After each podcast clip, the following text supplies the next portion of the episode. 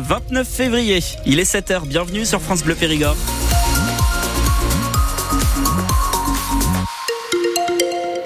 Le journal Emmanuel Clavry. Et nous ne verrons pas le soleil pour ce dernier jour du mois de février. Effectivement, c'est la pluie qui fait son retour euh, cet après-midi avec euh, des températures qui vont monter jusqu'à 12 degrés au meilleur de la journée. Quel temps chez vous ce matin? Est-ce qu'il y a du brouillard? Vous nous dites tout sur euh, la page Facebook de France Bleu Périgord. On y revient en détail. Ce sera à la fin de ce journal.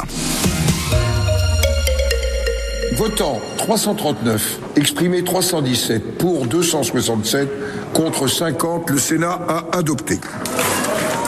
C'est fait. Le Sénat a voté hier soir l'inscription de l'interruption volontaire de grossesse dans la Constitution française. Une victoire que la sénatrice socialiste Laurence Rossignol qualifie d'historique. Mais le combat continue, prévient l'ancienne ministre des Familles, de l'Enfance et des Droits des Femmes. C'est une victoire des féministes, c'est une victoire des Françaises et des Français, parce que leur soutien indiqué par tous les sondages a été un argument massu, y compris pour le Sénat. Aujourd'hui, les Français peuvent être fiers d'eux peuvent être fiers de leur pays. Mais je voudrais dire que pour ma part, la limite euh, à mon bonheur, c'est le reste du monde. Toutes les 9 minutes, une femme meurt d'un avortement clandestin sur la planète. Et je voudrais leur dire que cette euh, inscription de l'IVG dans la Constitution en France, cette première, c'est d'abord pour elle et que notre combat maintenant, c'est pour l'accès à l'IVG partout, pour toutes. On mènera le combat avec elle, pour elle, mais on sera plus forte pour le mener. Ce vote-là, c'est un vote pour toutes les femmes du monde. Emmanuel Macron a immédiatement convoqué le Congrès qui se réunira lundi à Versailles pour inscrire définitivement l'IVG dans la Constitution. La députée de Périgueux-Vallée de Lille, Pascal Martin, a salué sur X, l'ancien Twitter, une très grande victoire pour les droits des femmes et un message fort envoyé au monde. Rendez-vous lundi au Congrès de Versailles pour un vote s'inscrivant dans l'histoire. Salut de son côté Sébastien Peytavi, le député écologiste du Sarladais. Les deux sénateurs périgourdins ont voté pour le texte hier soir. Marie-Claude Varayas, évoque un vote historique qui envoie un message à toutes les femmes du monde sur leur droit essentiel à disposer de leur corps.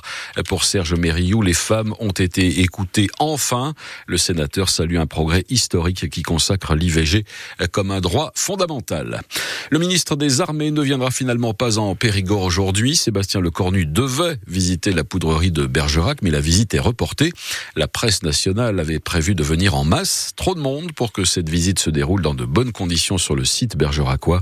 Sébastien Lecornu maintient en revanche son déplacement à Toulouse. Dans le bergeracois, un homme d'une quarantaine d'années a confondu mardi la départementale 936 avec un circuit de Formule 1. Oui, cet automobiliste a été flashé à Saint-Antoine-de-Breuil à 217 km heure alors que la vitesse était limitée à 110.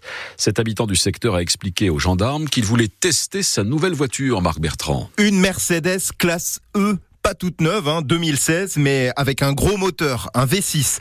Les gendarmes de la brigade de Véline sont postés avec le radar jumelle sur le bord de la deux fois deux voies, la grande ligne droite entre Sainte-Foy et Castillon, quand ils voient débouler la berline noire à une vitesse folle, 217 km heure au lieu de 110.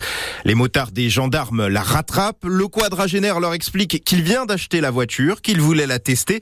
Et puis surtout, il dit qu'avec ces bolides-là, on accélère presque sans s'en rendre compte. Les gendarmes lui ont confisqué le permis de conduire sur le champ et la Mercedes a terminé sur le plateau d'une dépanneuse, direction la Fourrière. Et le conducteur sera convoqué prochainement devant un tribunal de police. Pour ce qui est de ce voleur de voiture, il a eu une mauvaise surprise hier. Il ne s'attendait pas à ce que les gendarmes et la police déploient d'aussi importants moyens. Vers 16h45, un habitant de Rouffignac a signalé que son véhicule avait été volé devant chez lui. Il avait laissé les clés sur le contact. Les gendarmes de Sarlat et de Périgueux ont été mobilisés, aidés par un hélicoptère venu spécialement de Limoges. La Peugeot 308 a été repérée et interceptée au niveau du rond-point du pont du Cerf à Coulonier-Chamier par les policiers de la BAC.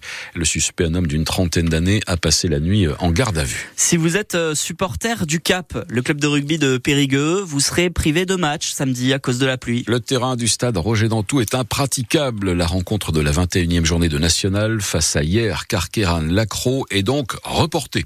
On connaît deux déqualifiés pour les demi-finales de la Coupe de France de football. Vainqueur de Rouen, de Rouen au tir au but hier soir 4 à 2. Valenciennes a rejoint Lyon.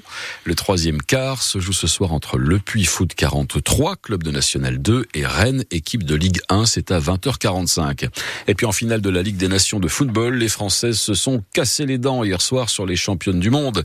Les Bleus ont été battus par les Espagnols en finale 2 à 0. Nous sommes aujourd'hui le 29 février, une date qui n'existe que tous les 4 ans. Le 29 février n'apparaît que les années bissextiles, pas pour les personnes qui naissent ce jour-là et qui ne peuvent fêter leur véritable anniversaire que tous les 4 ans.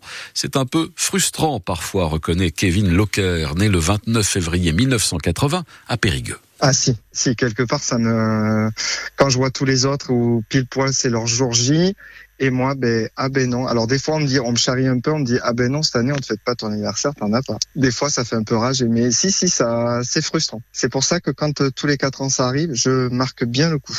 Eh ben, c'est-à-dire que je réunis tous mes amis, donc on est à peu près une vingtaine, et puis ben on va au resto, ou on va en boîte, ou on va.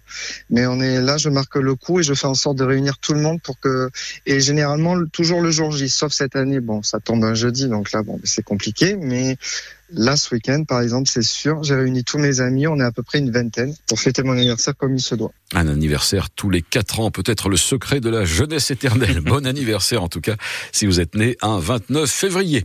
Il va falloir attendre encore un peu avant de connaître les dates exactes des Vintage Days. Ce qui est sûr, c'est que cette date sera décalée cette année à cause des Jeux Olympiques et Paralympiques.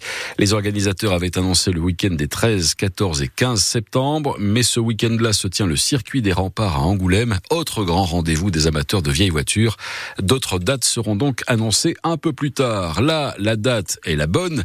Le vendredi 25 octobre, le groupe Nadao viendra fêter ses 50 ans de carrière à Boulazac, à l'Arena Le Palio Périgord, seule date de cette tournée en Dordogne.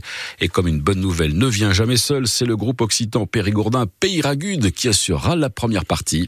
Estella, Estella, Nadao et Peyragude ensemble sur la scène de l'Arena Le Palio Périgord. C'est donc le vendredi 25 octobre. Les places sont déjà en vente et vous pourrez bien sûr gagner vos billets en écoutant France Bleu Périgord.